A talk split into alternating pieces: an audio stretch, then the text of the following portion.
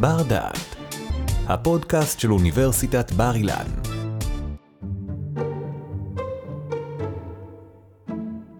שלום, ברוכים וברוכות הבאות לבר דעת, מלחמת חרבות ברזל והרפורמה המשפטית. עד כמה הדברים קשורים האחד בשני, והאם ראוי לבחון סוגיות משפטיות הנוגעות בהיבטים חוקתיים בזמן המלחמה. מי שיעזור לנו להבין טוב יותר את ההיבטים המשפטיים במלחמת חרבות ברזל הוא פרופסור אריאל בן דור מהפקולטה למשפטים, מומחה למשפט חוקתי. שלום אריאל. שלום שי. האם אנחנו באמת יכולים להראות את הקשר הזה בין הרפורמה למלחמה, או שאנחנו יושבים פה באולפן וקצת מנסים להמציא המצאות, לעשות פה איזה קישור אולי מלאכותי, זה משהו שאנחנו באמת יכולים להצביע עליו? כרגע אנחנו לא יכולים להצביע, משום שלא שוחחנו עם אדון סינואר אה, לברר מדוע הוא פתח במלחמה. אחר כך אני אולי אה, אדבר על זה. ברור שבעקבות המלחמה צריכים להיות לנו גם לקחים שקשורים ל, לרפורמה, קרה כאן משהו לא טוב בכל הטיפול ברפורמה. האם זה גרם אה, לחמאס לפתוח במלחמה, שזה לשון המעטה, בטבח, בדבר הנורא הזה? אנחנו לא יודעים. פתחנו בשאלה מאוד גדולה. האם יש קשר בין הרפורמה המשפטית לבין מלחמת חרבות ברזל? אנחנו לאט לאט במהלך השיחה שלנו ננסה לפרק את השאלה הזאת לגורמים. הדבר הראשון שנצטרך להתייחס אליו הוא בכלל השאלה מהו משפט חוקתי. זאת שאלה לא פשוטה במדינת ישראל. לפני לא מעט שנים, זה קורה לעוד אה, מומחים במשפט חוקתי. הייתי בארצות הברית, ושאל אותי שם אה, מישהו, מה, אמרתי שאני מהאקדמיה, משפטים, באמת, מה, מה התחום שלך? אז אמרתי, אה, משפט חוקתי, constitutional law, אומר, משפט חוקתי, אבל אין לכם חוקה. האמריקאי הזדעזע. כן, מה זה, כאילו, מה זה משפט אה, חוקתי אה, בלי חוקה? אבל האמת היא שגם אה, במדינות, ראשית, שגם במדינות שאין להן חוקה, אה, כמו אנגליה, בריטניה, יש משפט חוקתי, ושנית, זה לא כל כך פשוט לומר שאין לנו חוקה, כי במובן מסוים יש לנו חוקה. יש בעצם שתי הגדרות אה, שונות של משפט חוקתי, שבסוף יכולות אה, להתחבר. אחת, שזה מה שקורה במדינות שבאמת אין להן חוקה, נניח אה, אה, בריטניה, ויש עוד מעט מדינות כאלה, זה אה, תוכן מסוים שהוא התוכן החוקתי. אלה בעצם הכללים המשפטיים העליונים, הבסיסיים, שעוסקים בשיטת הממשל, ברשויות השלטון המרכזיות, בהפרדת הרשויות, בזכויות האדם.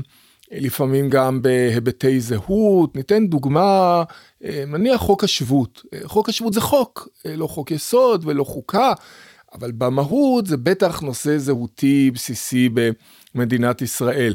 אה, גם לפני שחוקקו את אה, חוק יסוד כבוד האדם וחירותו המפורסם וחוק יסוד חופש העיסוק, היו לנו זכויות האדם. אז הם היו במסגרות משפטיות אחרות, חלק בחוקים רגילים, חלק בפסיקה, אבל זה התכנים של משפט חוקתי. אז קודם כל, משפט חוקתי זה הענף המשפטי שעוסק בנושאים הבסיסיים של החברה, אם יש חוקה ואם אין חוקה. וההיבט הנוסף? וההיבט הנוסף, אפשר לקרוא לו פורמלית, זה מה שקבוע בחוקה.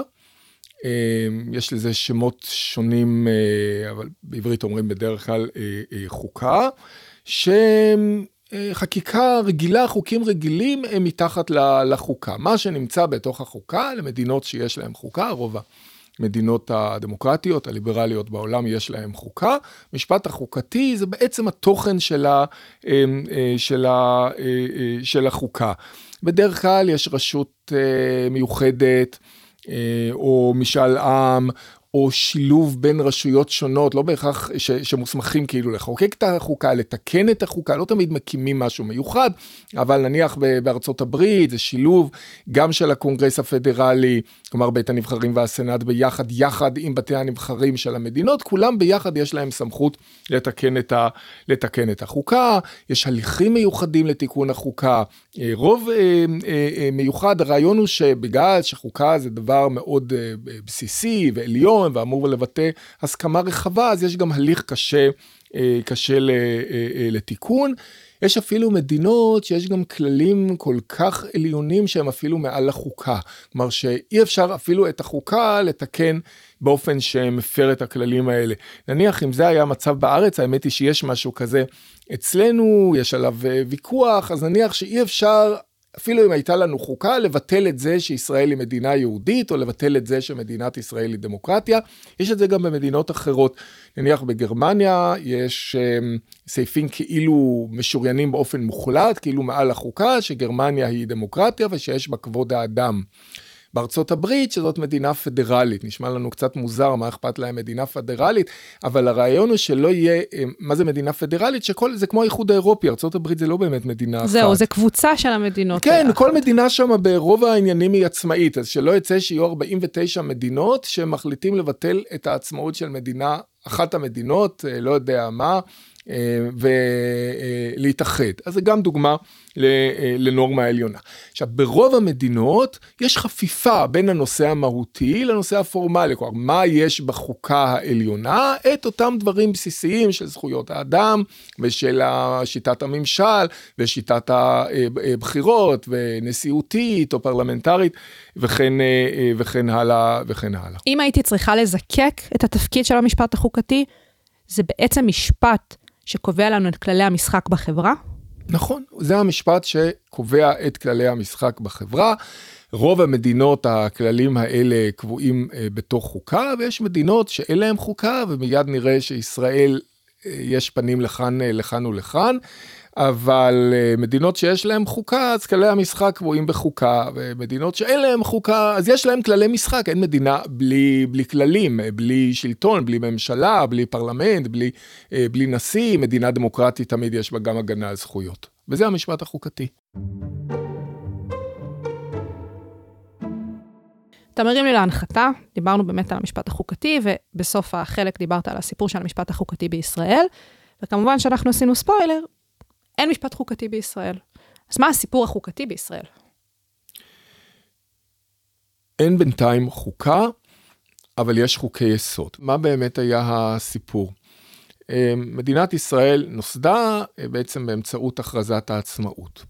ובהכרזת העצמאות היה כתוב שכדבר מחייב בעצם, שיהיו בחירות, הבחירות הראשונות, הבחירות הראשונות לא יהיו לפרלמנט, הם יהיו לאספה המכוננת. האספה המכוננת תקבע חוקה, ונאמר, כשתהיה חוקה, אז לפי החוקה יעשו בחירות לפרלמנט, לממשלה, בינתיים היו מוסדות אה, זמניים. ובאמת היו בחירות. הבחירות הראשונות, הרבה אנשים לא יודעים, הם לא היו לכנסת, הם לא היו לפרלמנט, הם היו לאספה המכוננת. האספה המכוננת זה בעצם הרשות החוקתית שיש לה סמכות אחת ויחידה לקבוע חוקה. אז למה אין לנו אה, חוקה? כי אז התעורר אה, ויכוח, יכול להיות שמראש בן גוריון לא התלהב. אה, הוא לא רצה להיות כפוף לבתי המשפט, ואז חוקה זה גם לא היה דבר עם מוניטין כל כך טוב, בארצות הברית היו הרבה בעיות עם החוקה שלהם, וחלק מהציבור הדתי לא היה אה, מעוניין בחוקה, מצד שני היה מיעוט אה, גדול, לא רק לאופוזיציה, גם חלק מהקואליציה, שדרשו חוקה, ואז הגיעו, כמו שמגיעים בארץ, לפשרה. הפשרה הייתה, אה, זה התקבל בהחלטה שקוראים לה החלטת הררי על שם חבר הכנסת דאז יזהר הררי שניסח אותה, מפלגה קטנה, נדמה לי המפלגה הפרוגרסיבית. הפשרה הייתה, נקבל חוקה אבל בשלבים, בכל שלב יהיה חוק יסוד.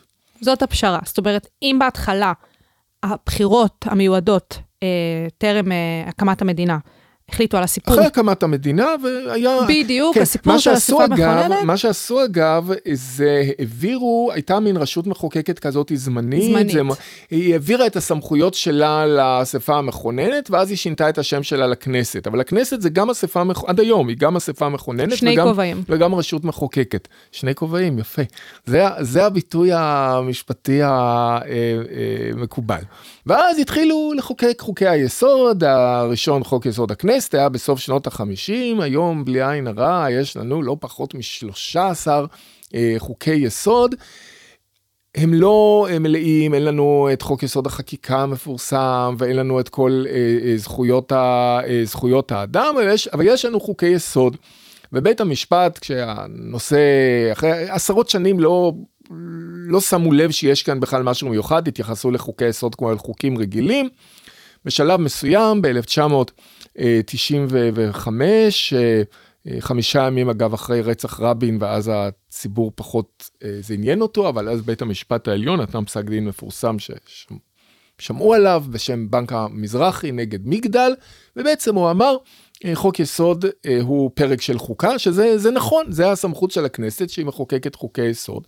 זה פרק של חוקה, אז באמת חוק יסוד הוא עליון על חוק רגיל, ואם חוק רגיל אה, סותר אה, חוק יסוד, אז מעדיפים את חוק היסוד, אז בעצם צריך לבטל בדרך כלל את החוק, ה... את החוק הרגיל. אה, חוק יסוד זה לא סוג של חוק. חוק יסוד זה פרק מתוך אה, חוקה, כי זה הסמכות אחרת של הכנסת שהיא מקבלת. עד עכשיו נשמע מעולה, אבל המצב פחות טוב ממעולה. למה המצב פחות טוב אה, ממעולה? משום שמדובר בדיוק באותו גוף. ובאותו רוב, והכנסת בסך הכל, זה טבעי.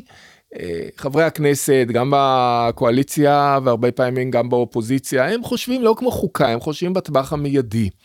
אז אפשר לחוקק חוקי יסוד ברוב מאוד קטן, אפשר גם ב-61, אפשר פחות מ-61 אם יש פחות uh, מזה uh, uh, מתנגדים. ולפעמים מכניסים לחוקי יסוד כל מיני דברים שהם לא עקרונות יסוד של השיטה, כל מיני חקיקות פרסונליות ודברים שאפילו לחוק רגיל לא מתאימים, בטח לא לחוק יסוד. זאת אומרת מה, הפוליטיקאים, חברי הכנסת באים ואומרים, הסיפור הזה שחוק יסוד נמצא מעל חוק רגיל, מפריע להם? את זה הם אוהבים. בהתחלה הם כעסו מאוד על אה, בית המשפט העליון שהוא החליט דבר כזה, ואז הם גילו שיש פה פוטנציאל, לקואליציה יש פה פוטנציאל, ברוב קואליציוני רגיל יכולים לשנות את אה, משטר המדינה, אז עכשיו מה שנקרא רפורמות, ההפיכה המשפטית או מהפכות, איך, ש, איך שקוראים לזה, אבל את אה, זוכרת שלפני שנים אה, ספורות אה, שינו חוק יסוד והמציאו שיטת ממשל חדשה עם ממשלה חלופית. למה? זה לא שישבו וחשבו מה שיטת המשטר האידיאלית למדינת ישראל, ממשלה חלופית. אלא כדי להקים ממשלה אה, מסוימת שנתניהו וגנץ, את זוכרת, חשדו אחד בשני, אז מצאו את הרעיון הגאוני הזה. אגב, בסוף זה לא עבד, כי גם הממשלה הזאת שהייתה אמורה להיות אה, יציבה, גם היא אה, נפלה. ויש הרבה דוגמאות שמחוקקים ומשנים חוקי יסוד. בלי הסכמה רחבה והרבה פעמים גם בעניינים שלא מתאימים בכלל לחוק יסוד אלא כל מיני עניינים שהם דרושים כדי להקים, אה, להקים אה, ממשלה ולהקים אה, קואליציה. על רקע זה בית המשפט, יש על זה מחלוקת גם בין השופטים, אבל כרגע לפחות יש רוב, הוא אמר שגם הסמכות לחוקק חוקי יסוד היא לא לגמרי מוחלטת. אה, אגב, כשאנחנו עכשיו אה, משוחחים, אז ממתינים עוד אה, שבועות מעטים, אמור לצאת פסק דין בשאלה אם מותר היה, בחוק יסוד עשו את זה, לבטל את עילת הסבירות. סבירות. אז יש כלל אחד שאומר שאסור באופן קיצוני, לא מקרה פנים לכאן או לכאן בית המשפט לא יבטל, מקרה קיצוני. להשתמש בחוק יסוד לרעה, להכניס לחוק יסוד משהו שלא קשור בכלל לעקרונות יסוד של המדינה. שיטה. אה, או של השיטה. וכלל אחר שיש דברים כל כך בסיסיים, קיום מדינת ישראל או קיומה כמדינה יהודית או קיומה כמדינה דמוקרטית, שגם את זה אי אפשר לעשות בחוקי יסוד. והגיעו אה, לצורך ל- ל- לאמץ כל מיני דוקטורות כאלה שהן מעוררות אה, מחלוקת אמנם, למה בכלל העניין התעורר?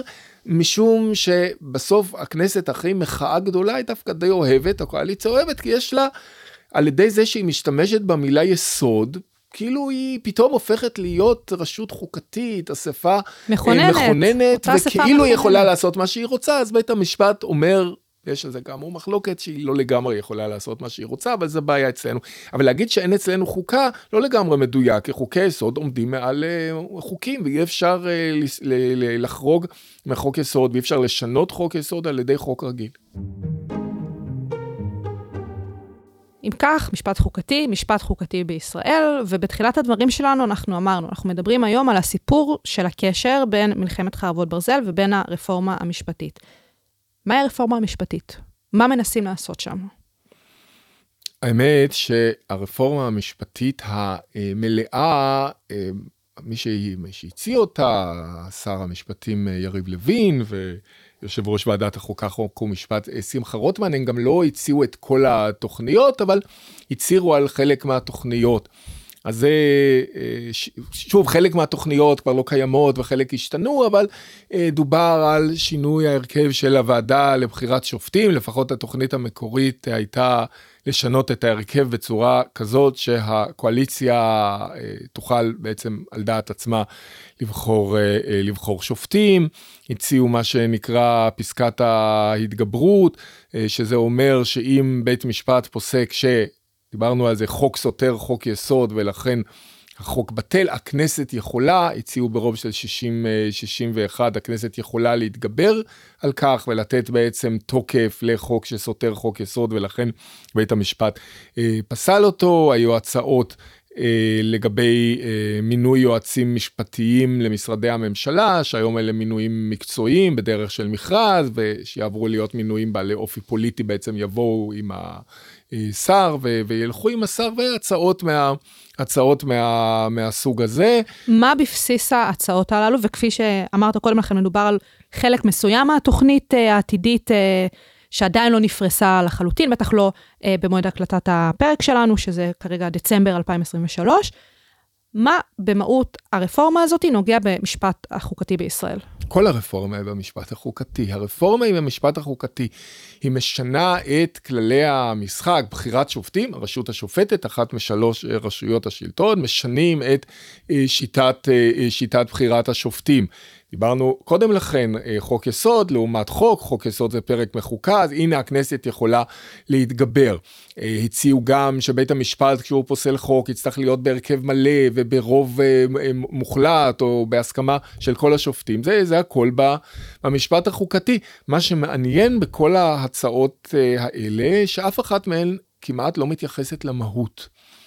היא לא אמ, אה, נניח אה, מציעה לבטל את חוק יסוד אה, כבוד האדם וחירותו, וגם לא לעבור לשיטת משטר נשיאותית במקום שיטת משטר פרלמנטרית, אלא בעצם דרך שינויים באיוש של התפקידים, שינויים בעלי אופי אה, טכני אה, ניסו להשיג אה, מטרות אה, מהותיות. מהותיות. אולי מבחינה פוליטית חשבו שאי אפשר עכשיו באמת לשנות את חוק יסוד כבוד האדם וחירותו, אבל רצו להשיג אה, תוצאה שאולי הייתה קרובה לזה על ידי השליטה ב, ב, נניח אה, בבחירת שופטים.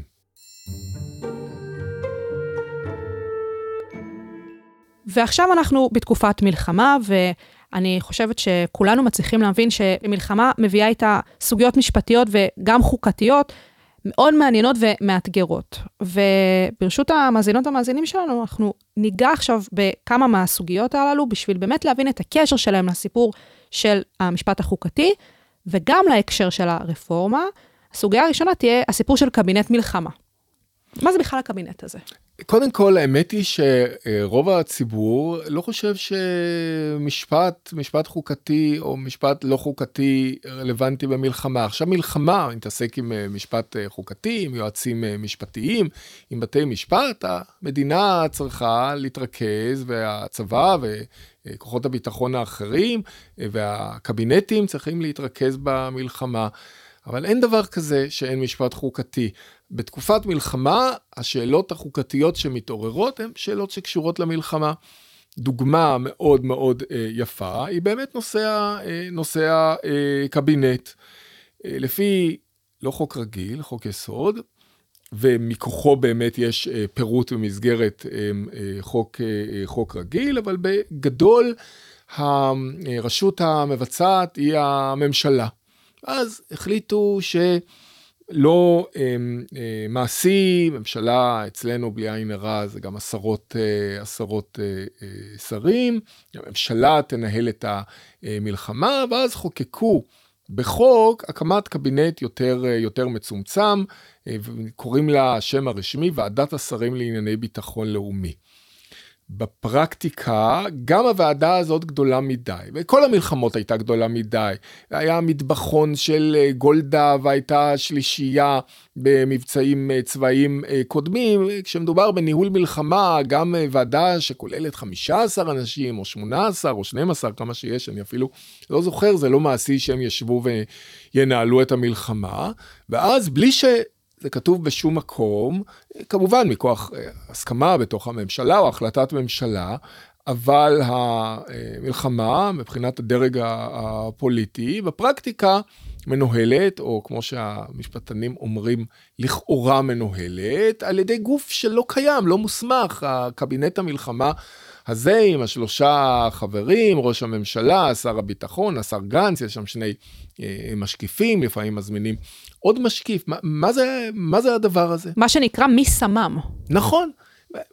כאילו, מי הם האנשים האלה? אה, כלומר, הם אנשים מאוד אה, מכובדים, אבל לפי החוק יש או ממשלה, חוק, חוק יסוד, או...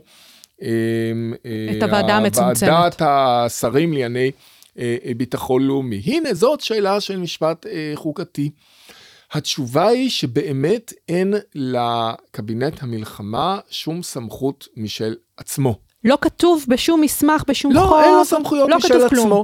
יש שם את ראש הממשלה שיש לו סמכויות מסוימות כמובן. בוודאי. יש שר הביטחון שיש לו סמכויות שקשורות בפיקוד על הצבא.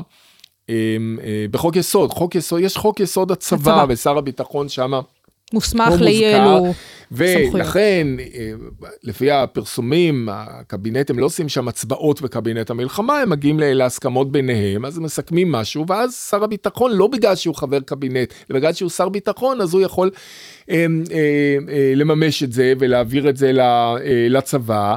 יש החלטות שבאמת חייבים את ההחלטה של, אם לא הממשלה כולה, אז לפחות הקבינט המורחב, שזה בעצם הקבינט המשפטי. היחיד, אז זה עניין אה, פוליטי ברור שאם הקבינט המלחמה מחליט משהו, לא, לא ברור, אבל יש סיכוי גדול שהמלצתו אה, תאושר. עכשיו, זה נושא של משפט אה, אה, אה, חוקתי, וגם החוקתי, התשובה היא מפתיעה, זהו. אין לו שום סמכות. כל אחד מהחברים בו יכולות להיות לו סמכויות, אבל הוא לא יכול לקבל החלטה מחייבת. אם אה, אה, היא לא בסמכות שר הביטחון או ראש הממשלה, ואם זה לא בסמכותם לקבל החלטות אה, ישירות על פי התפקידים שלהם, אז חייבים אה, אה, לקבל את אישור הקבינט המורחב מה שנקרא, או לפעמים אפילו את אישור הממשלה כולה. עכשיו, אה, הרבה פעמים אומרים אצלנו שהמשפטנים רק אה, יודעים אה, לעשות בעיות ולא לפתור אותם. הנה, מה שאני אמרתי עכשיו זה חוות דעת משפטית של היועצת המשפטית לממשלה. הייתה פה בעיה. והיא מצאה אה, אה, דרך אה, מעשית אה, לפתור את הבעיה. בסך והיא... הכל זה עובד. שמצד אחד אין להם סמכות לקבל החלטות מחייבות. מצד שני הם יכולים לפעול, הם מייעצים, אבל ברור ששר הביטחון יושב שם, אז הוא יפעל לפי מה שהם אה, אה, מחליטים. עכשיו, זה חוות דעת משפטית, זה אפילו לא דבר טריוויאלי, צריך להיות בעל יכולות וניסיון אה, אה, מקצועי לחשוב על זה. אז לפעמים, אה, משפט זה דבר אה, חשוב לא רק להגיד מה אי אפשר לעשות, אלא, אלא גם מה שכן אפשר. שכן אפשר לעשות ולא ברור איך אפשר לעשות אותו, זה חלק מהעניין. עד כאן הסוגיה המשפטית הראשונה שלנו בהקשר של המלחמה. סוגיה השנייה היא סוגיית שפיטות, שגם בשגרה צריך להסביר רגע, היא סוגיה מאוד מאוד מעניינת. זה שאנחנו עכשיו בזמן מלחמה, זה רק הופך את זה לעוד יותר פיקנטי. תוכל להסביר שנייה את הסיפור של השפיטות, גם בהקשר הלא מלחמתי, וכמובן גם בהקשר המלחמתי? כן, יש אינטואיציה, אה, אולי לא לגמרי נכונה, אבל משהו בשכל הישר, שלא כל דבר מתאים להכרעה בבית אה, משפט. אה, לקנות מטוס מדגם כזה או מדגם אחר, בית המשפט יחליט בעניין הזה, לפתוח במלחמה או להיכנס לדרום עזה, לצפון רצועת עזה, זה נושא לבית משפט. זה בעצם שאלת השפיטות, האם נושא מתאים להחלטה ב, של בית משפט, וכמובן בתקופת מלחמה השאלות האלה בדיוק, בדיוק מתעוררות. אמ, אה, משום אה, שנתתי דוגמה באמת זה לא זה לא תיאורטי הגישו יותר מעתירה אחת אה, נגד הפצצת או טענה שמתכוונים להפציץ בית חולים אז הגישו עתירה נגד זה לבג"ץ הגישו יותר מעתירה אחת נגד עסקת החטופים. התעוררו בעצם שאלות של אה, אה, שפיטות, אז במיוחד בתקופת מלחמה, אז מה, אז עניינים של המלחמה, מתאים שבית המשפט אה, יחליט. אז טיפונת מסובר, אבל אני חושב שאני אצליח בבקשה. להסביר את זה. יש בעצם, כשמדברים על שפיטות, מדברים על שתי שאלות שונות. שאלה אחת, האם המשפט מתעניין בשאלה, האם השאלה היא ב, ב, ב, בתחום המשפט. אה, נניח אם השאלה הייתה אם אנחנו מדברים עכשיו אה, בבניין אה, המחלקה למוזיקה או בפקולטה למשפטים, זה, זה, זה לא שאלה משפטית, אנחנו, אנחנו יושבים פה בבניין המחלקה למוזיקה, או בעל מאוד יפה, בבניין מאוד יפה. אבל אם השאלה היא משפטית, אם יש סמכות, אין סמכות, אם מותר או אסור, כן, המשפט מתעניין בה. מה, המשפט לא יודע אם אסור או מותר אה, לפתוח במלחמה? אה, אז יכול להיות שאסור לפתוח במלחמה. אנחנו מניחים הרבה פעמים שאומרים שמשהו לא שפיט, שמותר לעשות את זה. אם מותר לעשות את זה, אז זו התשובה המשפטית. המשפט, נתתי דוגמה מקודם, המשפט לא תמיד אומר שאסור, הדוגמה ש... נתתי זה עם קבינט המלחמה, לפעמים המשפט אומר שמותר, שמותר. לעשות משהו, אז האם אה, מותר או אה, אסור לבצע עסקת חטופים, אז המשפט אומר שמותר, מתקבל על ידי הממשלה, או לפחות הקבינט, נניח שאת ואני היינו מחליטים לשחרר חטופים, לעשות עסקת חטופים עם חמאס. אני לא בטוחה אומר... שדעתנו מעניינת אף אחד. כן, אבל היו אומרים שזה לא שפיט. נניח שבטעות הרמטכ"ל, בגלל איזשהו שיבוש תקשורת, היה מגיע אליו מה שאנחנו מחליטים, את ואני עכשיו, משהו שקשור לאט, בחטופים. כן.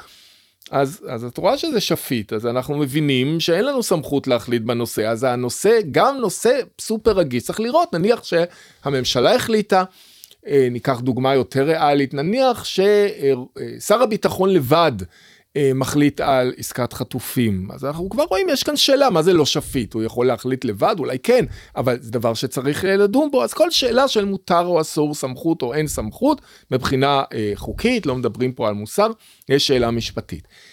שאלה אחרת לגמרי, היא האם רצוי שבית המשפט ידון בנושאים מסוימים. במקרים חריגים, זה לא נכון לעשות את זה לעיתים קרובות. יש מקרים שאם בית המשפט ידון, לא כי זה לא שאלה משפטית, אלא אם בית המשפט ידון זה, זה יגרום נזק, הציבור, ככה, ככה טוענים, הציבור לא יבין במה מדובר, הוא יחשוב שבית המשפט הוא פוליטי, אה, נניח יכולה אה, להתעורר באמת אה, שאלה, האם לרכוש אה, מטוס אה, קרב כזה או מטוס קרב אחר לפי, לפי הדגם ואחד הכללים של המשפט אומר שצריך לשקול את כל השיקולים הענייניים. אבל אם בית המשפט, גם אם הוא ידחה את העתירה, יגיד, אה, שקלו את השיקולים הענייניים, אני מאשר. אז חלק מהציבור שבכלל הוא מתנגד לרכישת המטוס, או יסתבר זה מטוס איום ונורא, יגידו, אה, השופטים המנוולים אישרו את זה. אז יש מקרים שהשופטים יכולים להגיד, יש לזה היבט משפטי, אני לא רוצה לדון בזה, כי זה, אני לא יכול להוסיף כאן הרבה, המשפט הוא לא כל כך חשוב פה, ולעומת זאת זה יגרום נזק לבית המשפט, לתדמית אה, אה, של בית המשפט. אז לסוג הראשון של השפיטות, שזה באמת הכל שפיט, קוראים לו בז'רגון המשפטי שפיטות נורמטיבית, כלומר האם המשפט עוסק בשאלה? כן, המשפט עוסק בכל שאלה שמנסחים אותה במונחים משפטיים, אם אסור לעשות משהו, מותר לעשות משהו. שאלה אחרת שמכנים אותה בעגה המשפטית שפיטות מוסדית, האם רצוי שבית המשפט ידון? בדרך כלל רצוי, בית המשפט אם הוא יחליט כל יום שני וחמישי שלא מתחשק לו לדון בשביל מה, צריך אותו, יכולים להיות מקרים חריגים ו- ונדירים. אה, שבית המשפט יגיד עדיף שלא נדון, גם אם יש אפשרות תאורטית שאולי תתקבל החלטה לא לגמרי חוקית, אז זה השפיטות, זה השפיטות המוסדית. ובסיכום של הדבר הזה, של השפיטות, כפי שהצגנו, באמת, יש את הסיפור של שפיטות באופן כללי, ובסוגיות המלחמתיות, תקן אותי אם אני טועה, יש גם איזשהו מימד של זמן. זאת אומרת, אנחנו רוצים שההחלטות יתקבלו בצורה יחסית מהירה, אה, או באמת אה, בתוך אה, טווחי זמן מסוימים. איך זה בא לידי ביטוי בהקשרים הללו? בית המשפט בהקשר הזה בדרך כלל לא חייב לדבר על שפיטות, אלא הוא יכול לומר שהיא משהו מאוד דחוף. שוב, אני משתמש לפעמים בז'רגון משפטי, קוראים לזה מעשה עשוי. הוא אומר, אין מה לעשות, זה משהו שכבר ביצעו אותו, שחייבים לבצע אותו עכשיו, יש חלום, נניח עוד פעם, דוגמה עם החטופים, יש איזה חלון הזדמנויות מאוד מאוד קטן, אנחנו נחכה עכשיו לדיונים בבית המשפט, נאבד הזדמנות שהממשלה החליטה עליה ויש רוב ש, שתומך בה. אבל אז זה קצת אז לא צריך, את ה... זה, לא צריך בשביל זה שפיטות, יש בית המשפט במקרים אה, מסוימים, הוא אה, יכול אה, להחליט שהוא לא מוציא צו ביניים, הוא לא עוצר משהו שהוא... אה, דבר אה, דחוף, יש כללים משפטיים שמסדירים גם את גורם הזמן, אם אפשר לחכות, ואם רוב העניינים בית המשפט אה, כן ידון בהם. אגב, הוא בשאלות שהזכרתי עכשיו בעניין הפצצת בית החולים, הוא כן דן, רק כשהוא הגיע למסקנה, המדינה אמרה שאין לה בכלל תוכנית להפציץ את בית החולים, אז הוא דחה את, ה, דחה את העתירה, והידיעה אומרת שכן, אז היו בודקים את זה, אבל גם בעניין החטופים, השבויים, בית המשפט בודק. אבל בדרך כלל המסקנה היא שיש סמכות. עדיף אגב לממשלה שיגידו שיש סמכות, באשר שיגידו בית המשפט לא רוצה להגיד אם יש סמכות או אין סמכות, כי אז מה אנשים יבינו שכנראה הוא חושב שאין סמכות.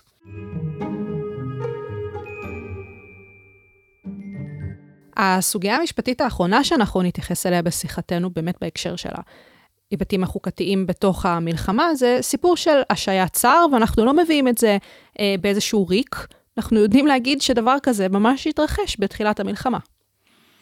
אה, כן, התראיין השר עמיחי אה, אליהו אה, ברדיו נדמה לי, ואמר שניתן לשקול גם אפשרות של הטלת פצצת אטום על רצועת עזה, וזה לא דבר ראש הממשלה, כנראה גם אנשים אחרים חושבים שכל כך כדאי לומר אותו, לא מבחינת החטופים עצמם ולא אה, מבחינת יחסי החוץ של מדינת ישראל, ואז ראש הממשלה הודיע שהוא משעה אותו. העניין הוא שראש הממשלה אין לו, זה משפט חוקתי, האם ראש הממשלה יכול להשעות שר? אה, כן, לא. הוא יכול לפטר שר, הוא יכול להדיח שר, הוא לא יכול להשעות שר. הוא לא יכול להגיד לו, לך תעמוד בפינה, תחשוב על מה שעשית. הוא, אה, מה שהוא בסוף עשה, אה, כשהוא ניהל איזה ישיבת ממשלה, הוא לא נתן לו לדבר. זה בסדר, מי שמנהל ישיבה... לא, לא חייב לתת לכולם לדבר. לא חייב, הוא הצביע, לא נתן לו לדבר, אז נדמה לי שפורסם שהוא יצא מהישיבה, אבל הוא לא יכול להשעות שר, יש לו זכות להצביע, יש לו זכות להשתתף ב, בישיבות. אה, כך החליטו, אולי עדיף לשנות את החוק, זה לא חוק אגב, זה חוק... חוק יסוד, אבל הנה עוד פעם שאלה של משפט אה, חוקתי. אני אגב חושב שעדיף שתהיה סמכות אה, גם להשעות ראש הממשלה שיוכל לפטר ויוכל, יש מקרים שזה, שזה מספיק, לא כל דבר צריך לפטר וגם לא כל דבר לא צריך לעשות שום דבר, אבל כל עוד כך נקבע בחוק יסוד הממשלה, זה הכלל, זה חוק היסוד.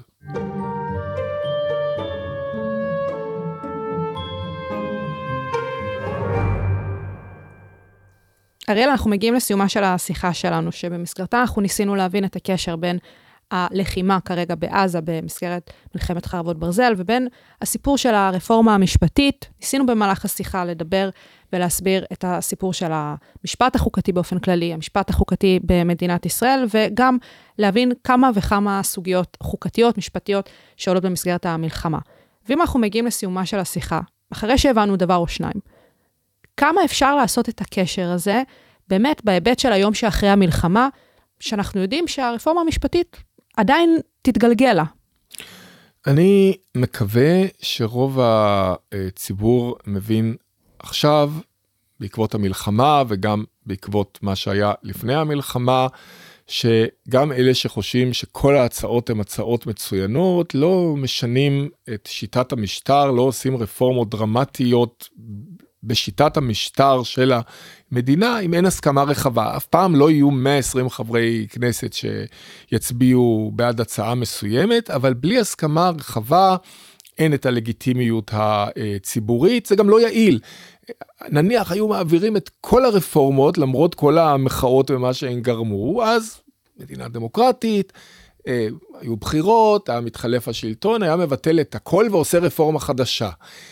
גם אם בינתיים, וזה דבר, זה דבר שצריך לתקן אותו, אם צריך רפורמה, זה שמעתה והלאה חוקי יסוד, בתקווה שגם תהיה חוקה, צריך רוב גדול, ואולי ארבע קריאות, ואולי הקריאה האחרונה בכלל לכנסת אחרת, כדי שיראו באמת שפעמיים הציבור אה, תומך, אבל אה, לתקן לא תיקונים מינוריים, לתקן, לעשות רפורמות, גם אם חושבים שהן מעולות בשיטת המשטר, אם אין הסכמה רחבה מאוד שכוללת גם חלקים משמעותיים מהאופוזיציה, זה לא דבר טוב. אני יכול להגיד לך, אם היו באים אליי ומציעים לי, תכתוב חוקה, מה שאני אכתוב חוקה, נשיג לך 60 חברי כנסת, מה שאתה רוצה. ההסדר הכי טוב שיכול להיות לדעתך, לא הייתי מסכים. 61 חברי כנסת וקואליציה אה, לבד, זה לא נכון, זה לא ערכי וזה גם לא יעיל. ואני חושב שזה אחד הלקחים שצריך ללמוד. למה זה לא יעיל אגב? בגלל שבבחירות הבאות אה, מישהו אחר יעלה לשלטון, מה הוא יעשה דבר ראשון? ישנה. יבטל את כל השינויים. אז באמת, כדי שלא ניכנס ללופ הזה, אנחנו צריכים להבין את החשיבות של המשפט החוקתי, קצת איך הוא עובד. לפעמים, אם אנחנו לא יודעים, אנחנו לא מצליחים לגבש עמדה, אז הסיפור הזה של המשפט החוקתי חשוב, וכמובן גם להבין את הכל בהקשרים של המלחמה. כפי שאמרת בהתחלה, אנחנו לא יודעים מה עבר לסינואר בראש, אם הוא יודע מה קורה עם הרפורמה, אבל כנראה שהוא הבין שהלך הרוח בישראל מספיק אה, חמור בשביל לנצל את זה. אנחנו נקווה שהדברים ייגמרו אחרת מאיך שהם התחילו. כן, נקווה לימים טובים. פרופסור אריאל בן דור מהפקולטה למשפטים, המון המון תודה. תודה, שי. תודה שהאזנתם לנו. באפליקציית בר דעת תמצאו עוד הרבה פודקאסטים מרתקים, גם בנושאים דומים וגם בתחומי ידע שונים לגמרי. בואו לגלות אותם. בר דעת, אפליקציית הפודקאסטים של בר אילן, משפיעים על המחר, היום.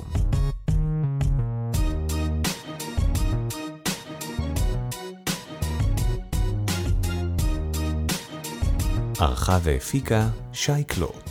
תודה על ההאזנה.